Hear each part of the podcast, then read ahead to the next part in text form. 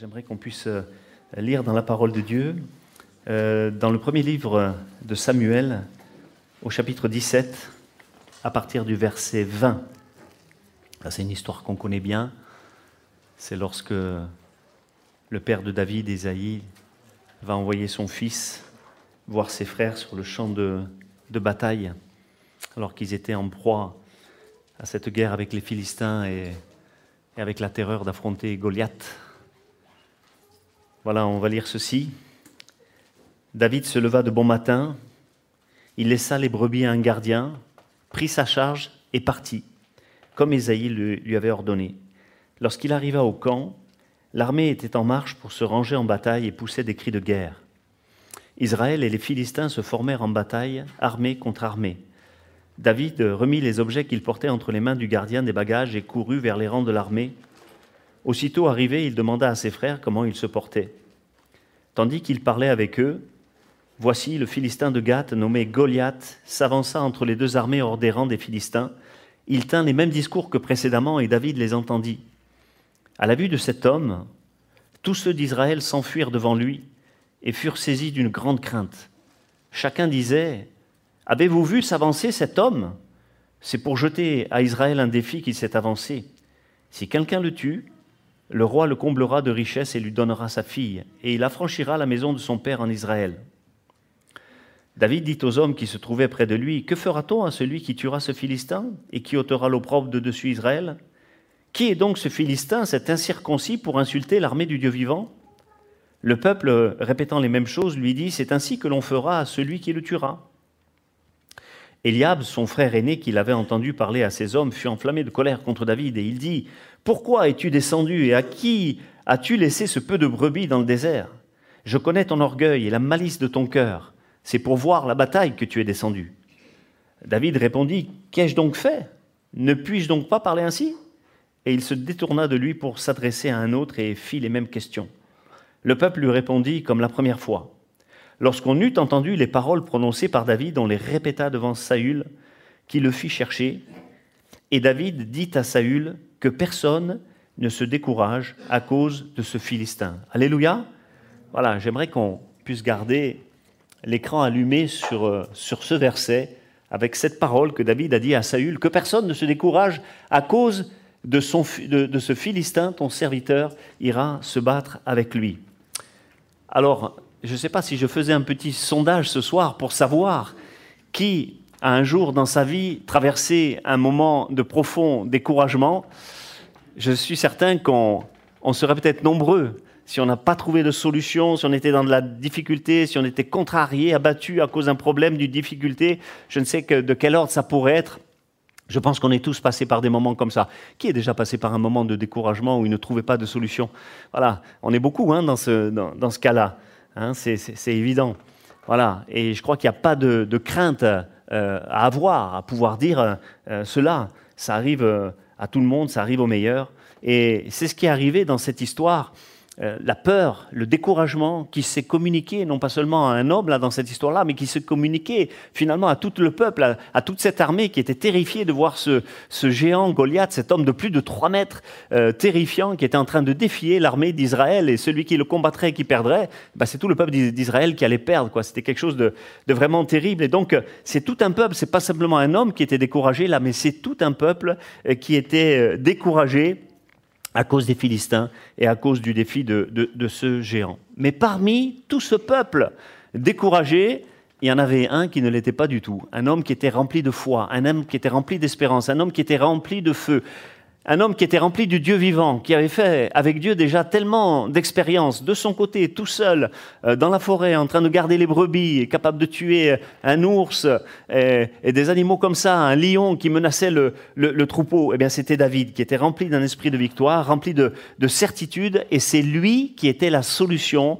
au problème en question. Qui l'aurait cru? Qui aurait pu croire euh, dans ce petit jeune homme, hein, je, dirais, parce que même Saül a dit, mais tu n'es qu'un enfant. Vous voyez, aux yeux des autres, David ne représentait pas la solution, et pourtant, aux yeux de Dieu, il était véritablement euh, la solution. Qui croit que Dieu a une solution pour régler tous les problèmes? Tous. Tous, vous le croyez? Alors dis à ton voisin, Dieu a une solution à tes problèmes. Amen. Alléluia. Il t'a pas entendu à cause du masque. Parle plus fort. Dieu a une solution à ton problème. N'en profitez pas pour enlever le masque. Et peut-être tu es découragé à cause d'une situation euh, précise, mais Dieu a une parole pour toi ce soir. Ne te décourage pas à cause de ce Philistin. Ne te décourage pas à cause de la situation. Le Philistin, il peut représenter ce géant toutes sortes de situations que l'on peut traverser. Ça peut être dans le couple, ça peut être un, problème moral, ça peut être une maladie, un problème physique, ça peut être une difficulté financière, voilà, quelque chose dans l'entreprise où, ça ne va pas. Voilà, quelque chose qui essaie de te décourager. Et, c'est le symbole aussi du diable, de l'ennemi qui veut nous effondrer, nous amener dans cet état de, découragement où je me dis, mais il n'y a pas de solution, il n'y a pas d'espoir, alors que j'ai un Dieu vivant et vrai. Hein. Alléluia. Et je dois, euh, dois garder cette parole de Dieu ce soir, que personne ne se décourage à cause euh, de cette épreuve, de, de, ce, de ce Philistin, parce que le Seigneur, il a une solution pour toi. Mais seulement, j'aimerais dire une chose, et c'est la pensée que j'avais avant de porter euh, cette, cette, parole qui est venue sur mon cœur, c'est que le Seigneur a des solutions qui ne sont pas les nôtres. Et il a des fois des solutions qui pourraient vraiment nous, nous, surprendre, nous étonner. Peut-être on ne compterait pas sur la chose, on s'imaginerait même pas que cette solution est la meilleure. Mais Dieu, dans sa préscience, sait ce qui va être le meilleur pour ta vie et pour ce moment que tu es en train euh, de traverser. Je ne sais pas ce que tu traverses, mais le Seigneur, lui, euh, le sait.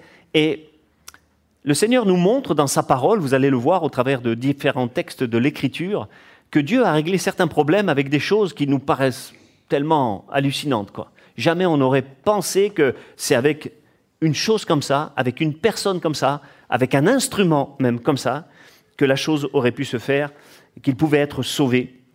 Et Dieu a utilisé, je le répète, des hommes, des instruments, des, objets qui ont été euh, le sujet de grandes délivrances euh, pour certains. Et pour se rendre compte, justement, il, suffit de regarder l'histoire de David. Qui aurait pu croire que cet homme qui était considéré, un jeune homme, vraiment comme un enfant, Saül le dit, tu comme un enfant, puis tu n'es pas un guerrier, tu n'as pas l'habitude de te battre, tu n'as pas d'armure, tu n'as rien du tout. À cause de sa taille également. Son frère le méprise, sa famille le méprise, on l'a vu, et Isaïe, tous, ses frères. Isaïe oublie même qu'il a un fils. C'est quand même incroyable. Quand le, quand le prophète lui demande Va chercher tes fils, il amène les sept, il oublie complètement David. Alors tout ça, ça nous apprend que les solutions de Dieu, elles ne sont pas les nôtres. Et David, là, était vraiment la solution vraiment à, à, ce problème. Hein. Humainement parlant, c'est complètement fou de l'imaginer se battre. Vous voyez le contraste? La Bible dit que lui, il n'est pas très grand, et que Goliath, c'est véritablement un géant. Mais Dieu a, choisi justement, il veut tuer les, les géants euh, euh, avec les choses faibles du monde. Hein Parce que nous, on est forts avec Dieu. Alléluia. Et ça aurait été complètement fou, voire insensé, qu'un homme du peuple, quel qu'il soit, et David, euh, a fortiori, arrive pour se battre avec Goliath, avec une épée et avec une lance. Ça aurait été complètement fou, parce que peut-être il se serait fait tuer. Mais ça, c'est les moyens incroyables de Dieu auxquels personne n'avait pensé. David va prendre une fronde et des pierres pour terrasser ce, géant. Et finalement, c'était ça la solution. Ce n'était pas le combat rapproché dans cette histoire-là, c'était le combat de loin. C'est comme un combat dans la prière. Des fois, on veut se lancer dans une action en pensant que je vais résoudre le problème. Laisse, laisse, je vais résoudre le problème. Je vais lui parler, moi, à cette personne. C'est pas ça qui va résoudre le problème. Mais c'est peut-être la prière. Et des fois, quand on traverse un conflit, on veut nous-mêmes régler les choses, mais laissons la place à Dieu. C'est lui qui fait les choses de manière fantastique. Amen. C'est vraiment important. Et lui, euh, ça paraissait ridicule certainement aux autres quand il est arrivé avec sa, fronde et ses pierres. Même le géant, il, a ri. Quoi, tu viens vers moi avec des bâtons, avec, ce truc-là, ridicule? Voilà. Mais cependant, ce n'était pas ridicule. Parce que la fronde, c'est un moyen extrêmement puissant. On, néglige le pouvoir de, la fronde. Et j'ai essayé de me renseigner, c'est une arme très très ancienne. On l'a retrouvé des frondes même dans le tombeau de Toutankhamon. Bon, il n'a plus besoin de s'en servir, lui. Et peut-être il pensait que dans l'au-delà, il aurait besoin de ça. Mais on a trouvé ça dans son tombeau. Et c'était une arme extrêmement puissante. Elles ont été utilisées même lors de la guerre de Troie. Et pendant le Moyen Âge, on utilisait également ça. Les armées romaines, elles avaient des troupes de, de, frondeurs. Hein. On entend souvent ça en politique, mais ça vient, ça vient de là finalement. En France, au Moyen Âge, pendant les guerres, il y avait, il y avait ces, ces troupes de, frondeurs qui étaient, qui étaient là. Et vous, savez, vous allez même à Décathlon maintenant, vous allez trouver des frondes de chasse. Il ne doit pas y avoir beaucoup qui, chassent avec ça, mais je sais que ça peut tuer un cerf, une fronde extrêmement puissante. Vous imaginez? Et la puissance est telle qu'une fronde, même au Moyen Âge, il y a des écrits qui le disent, pouvait tuer un homme à 100 mètres, voire le blesser gravement à 200 mètres. Dans l'armée française, il y a un des soldats, qui ça a été relaté, un des généraux qui a reçu une, une, pierre de fronde dans la mâchoire à 200 mètres, ça lui a brisé la mâchoire. Donc c'est une arme extrêmement euh, puissante. Et c'est ce moyen auquel Dieu, auquel euh, personne ne pensait que Dieu a utilisé. On peut montrer, voilà, les images des frondes justement euh, à l'époque. Bon, le texte est à l'envers, c'est dommage, mais c'est plutôt ce genre de fronde hein, qui, a, qui, a, été utilisé. Est-ce qu'on peut, euh, s'il te plaît, mettre les images des qui ont été retrouvées également? Voilà, des dizaines de balles de fronde ont été recouvertes dans un ancien camp romain en Allemagne, armes à longue portée. Vous voyez, elles étaient oblongues. Parce que maintenant, on sait que cette forme-là est plus propice que la forme ronde pour aller loin et pour tirer de manière extrêmement euh, précise. Et vous voyez, c'est ça qui a fait que Goliath a été terrassé, simplement avec ces choses-là. Voilà, ça peut, nous paraître surprenant, mais, mais c'est ça que Dieu a fait. On se souvient aussi que euh, quand Saül était saisi par le mauvais esprit, euh, David venait, et cette fois pas avec une fronde, il venait avec une harpe.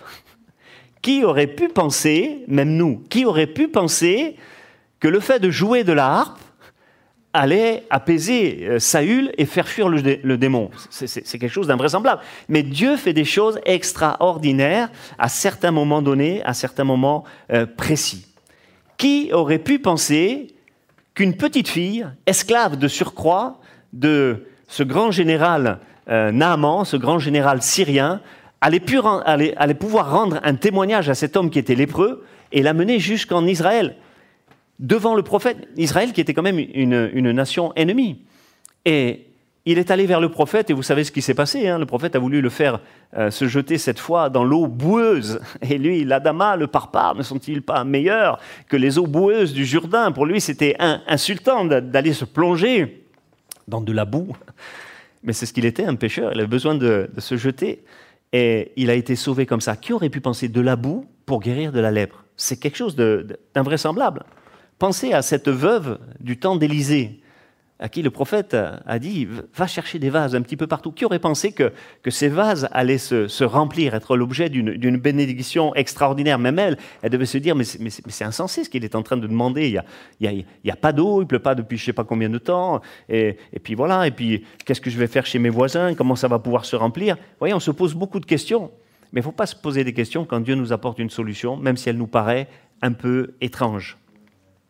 Je pense aussi à ce moment où, je dis les, histoires qui me viennent comme ça un petit peu euh, au hasard, même si ce ne sont pas chronologiques, quand Jésus a, était avec cet homme aveugle et qu'il a craché par terre pour faire de la boue. Est-ce que vous imaginez euh, la réaction des gens, peut-être à côté, hein, qui ne fait pas vraiment des, croyants, et quand il a, pris, il a fait de la boue avec sa salive et qu'il a appliqué sur les yeux de, l'aveugle, ça paraissait insensé, mais c'était la solution de Dieu pour guérir cet homme tout aussi surprenant que, que ça nous paraisse. On pense à ce publicain qui se frappait la poitrine, vous vous souvenez Pendant que euh, le pharisien était en train de se vanter Oh, moi, je jeûne euh, deux fois la semaine, je donne ma dîme, tatati, tatata. Lui, il n'est pas reparti justifié dans sa maison, il était en train de se vanter devant Dieu. Mais c'est le fait de se frapper la poitrine qui a justifié un homme parce qu'il se sentait vraiment pécheur, et ça nous paraît étrange, mais lui, il est reparti justifié. Je pense à, je pense à Rahab. Rahab et ce cordon rouge, ce fameux cordon rouge qui lui a sauvé la vie, elle et toute sa famille, simplement parce qu'elle a cru eh bien, que, que ça allait se passer comme ça. Hein. et c'est le symbole de Jésus qui a donné sa vie sur la croix. Et ça, ça devrait nous, nous toucher. Juste un cordon. Je pense à Jérémie dans Jérémie 38. Aussi quelque chose de tout à fait étonnant, le, prophète Jérémie, je ne vais pas raconter toute l'histoire, mais, voilà qu'on va le jeter dans une, citerne où il n'y a pas d'eau, elle est déjà complètement boueuse, il est en train d'enfoncer dans, la boue, peut-être même il va mourir, se noyer dans la boue, et le Seigneur, par toutes sortes euh, de circonstances, par le biais d'un eunuque euh, qui va aller voir le roi, et, et, il va aller voir le roi, et il va lui demander l'autorisation de sortir Jérémie de, de la citerne, un eunuque, une sorte d'esclave. Et le roi va accepter, il va permettre ça, il va donner 30 hommes pour, euh, pour l'aider à sortir, et ils vont le sortir avec des cordes, et le texte nous dit, c'est assez étonnant, ils vont le sortir avec des, lambeaux et des haillons usés. Ils vont en faire un espèce de, truc qui va se mettre sous les aisselles, et ils vont le tirer hors de la citerne. Est-ce qu'il aurait pu penser que des haillons et des lambeaux, et c'est bien précis, des lambeaux déjà, c'est pas terrible, hein si tu es en lambeaux, mais des lambeaux usés en plus, voilà. Et c'est ça qui va lui sauver la vie. C'est quelque chose d'extraordinaire, ils vont le sortir euh, comme ça, ça va lui sauver euh, eh bien, la vie, qui aurait pu le, croire? Je pense également au, peuple euh, qui faisait confiance à Josué, mais qui ont dû faire le tour de la ville. au bout d'un moment donné, ils vont juste crier, un cri, un cri qui va faire effondrer la muraille. Qui, aurait pu penser à ça Aussi bien les ennemis que même le peuple de Dieu? Euh, ils ne savaient pas que ça allait se passer comme ça. Vous allez faire le tour et vous allez, vous allez crier. Juste une promenade et des cris, mais qui a donné la victoire. Souvenez-vous de, de Josaphat également, et le peuple de Juda à Jérusalem. Ils sont attaqués par les Ammonites, par les Moabites. Et le Seigneur va dire par l'intermédiaire d'un prophète, ne craignez pas, c'est l'Éternel votre Dieu qui va combattre pour vous. Et les trois quarts du temps, c'est comme ça que ça se passe si je lui fais confiance. Et quand l'ennemi est arrivé, qu'est-ce qu'ils ont fait? Ils n'ont fait que chanter des chants de louange, comme on l'a fait tout à l'heure. Et quand les chants de louange ont commencé à être entonnés, la victoire est arrivée. Parce que ces hommes se sont retournés les uns contre les autres. Les Ammonites se sont retournés contre les Moabites, et ça a fait un carnage. Ils se sont tous entretués sans qu'eux n'aient absolument rien à faire. C'est glorieux, juste à cause des louanges, sans, sans combattre. Je pense à Paul, à Damas. Alors, ce n'est pas chronologique, hein, je répète. Euh, Paul à Damas, à cause de sa foi, par le fait que maintenant il commence à proclamer librement l'évangile, voilà que le roi et tous les gens veulent le tuer. Les gens qui ne sont pas des, enfants de Dieu s'opposent à lui, ils veulent le tuer. Et on va sauver Paul par une fenêtre et une corbeille. Et on va le faire descendre par une corbeille. Une corbeille, eh bien, qui lui sauve la vie, objet de délivrance. On se souvient à Philippe quand il est emprisonné, meurtri, blessé par les coups, 39 hein, coups moins 1, etc. Et il est là en train de chanter les louanges de l'Éternel. Et puis, pof, les portes de la prison qui, qui s'ouvrent par un tremblement de terre, quelque chose d'extraordinaire. Toutes les portes de la prison. Comment pouvoir imaginer s'il y a un tremblement de terre, peut-être une porte va s'ouvrir, peut-être l'autre, au contraire, va se coincer et se fermer. Là, toutes les portes de la prison. Ça, c'est la présence de Dieu et la, et la puissance de Dieu. Amen. C'était l'heure des chants de louange. Et vous savez, dans toutes ces situations que je suis en train d'évoquer, un coup, une chose va marcher, mais ça ne marchera pas à tous les coups. Et des fois, ce sera peut-être une autre solution que le Seigneur va nous donner pour nous sortir d'affaires. Souvenez-vous également des, cinq pains et des deux poissons qui ont pu nourrir 5000 hommes. Qui pourrait penser, mais c'est trop peu ça. C'est ça que les, disciples ont, pensé, hein, une fois plus tard, avec 7000 euh, hommes également. Ça a été pareil. Le pouvoir de multiplication des petites choses. Que dire également de cette femme syrophénicienne euh, qui a dit à Jésus que même les miettes lui suffisaient Mais les miettes de bénédiction, croyez-moi, elles sont puissantes. Hein Et elle a cru que simplement des miettes de bénédiction allaient pouvoir délivrer sa fille d'un démon. Et c'était même pas sur place. Il n'y a même pas imposé les mains. Mais dès qu'elle a cru ça, pof, sa fille a été délivrée. Alléluia. Seigneur, il est, il est vivant. Voilà, par les miettes même réclamer des miettes. Moi, je voudrais réclamer des miettes. Seigneur, je veux des miettes. Ces miettes puissantes, je, les veux pour, ma vie. On peut réclamer le pain, mais on peut réclamer également euh, les miettes, sujet de bénédiction. Alors, finalement, que je serai court ce soir juste pour dire que tellement de victoires obtenues avec une fronde, avec une harpe, une petite fille, un fleuve boueux, des simples vases, un petit cordon rouge, des haillons et des lambeaux usés, des cris, un crachat et de la boue, une corbeille, une main qui se frappe la poitrine, cinq pains, deux poissons, des miettes. Mais c'est ça qui a fait éclater la gloire de Dieu. Alléluia. Pour que l'homme ne soit pas glorifié, il ne donne pas sa gloire à un homme, hein, mais il va agir au travers de circonstances qui sont tellement surprenantes, tellement, tellement étonnantes, auxquelles il faut faire confiance. C'est seulement lui qui doit être glorifié. Et toi, peut-être dans ton cas, je ne sais pas quelle difficulté tu es en train de traverser, je ne sais pas quelle, épreuve est, la tienne, et peut-être tu es en train de chercher euh, des solutions humaines, peut-être au travers même des hommes, peut-être au travers de certains organismes, euh, peut-être même pour celui qui, ou celle qui veut se marier, à travers des sites de rencontres. Je ne sais pas si je cible là, mais... non, je ne suis pas au courant, hein. rassurez-vous. Mais je fais confiance à Dieu fais pas confiance à un, site de rencontre. Ça, va t'amener beaucoup de problèmes et, beaucoup, et beaucoup d'ennuis. Faut pas s'appuyer sur l'Égypte, roseau froissé. Il y a des gens qui vont, essayer de s'allier avec des personnes pour avoir un appui financier, des aides par des gens qui ne sont pas des enfants de Dieu, des, croyants. Dieu peut utiliser tellement d'autres moyens pour te sortir d'affaires et par lesquels il veut se glorifier. Il suffit simplement eh de lui faire euh, euh, confiance et ta situation peut être réglée d'une façon que tu t'y attends pas. Et le Seigneur peut faire quelque chose de, tellement glorieux, il veut te dire simplement arrête de t'inquiéter et fais-moi confiance. Ok? Je l'avais déjà dit, comme disait quelqu'un, laisse-le là et va dormir. tu laisses ton problème, tu l'as confié à Dieu, reste tranquille avec ça. Hein toute chose concourt au bien de ceux qui aiment Dieu. Moi, je trouve fantastique ce verset. Toute chose concourt, si on le, possède, si on le médite, toute chose concourt au bien de, de ceux qui aiment Dieu. Toute chose. On va dire, mais ça et ma situation, toute chose concourt au bien de ceux qui aiment Dieu. On peut dire, mais ma situation, toute chose concourt au bien de ceux qui aiment Dieu. Il n'y a pas de situation trop difficile vraiment pour, pour Dieu. Hein, c'est important de le noter. Et, et pas forcément celle que tu imagines mais toute chose concourt au bien de ceux qui aiment Dieu, parce qu'il va utiliser peut-être des choses que, que tu n'imaginais pas, peut-être des choses sur lesquelles tu ne comptais absolument pas. Alors, laisse-le faire et contemple la délivrance. Alléluia. Je crois que Dieu est un Dieu de victoire. On l'a, on l'a prié, on, l'a chanté. Maintenant, on veut le voir agir dans nos vies. Et on voudrait, même pour honorer le Seigneur, lui dire, ben, dans la situation que je suis en train de traverser, je vais rien faire, je vais te laisser faire. Il y a des fois, il y a des choses qu'il nous demandera de faire, mais il y a des fois, il faut le laisser faire.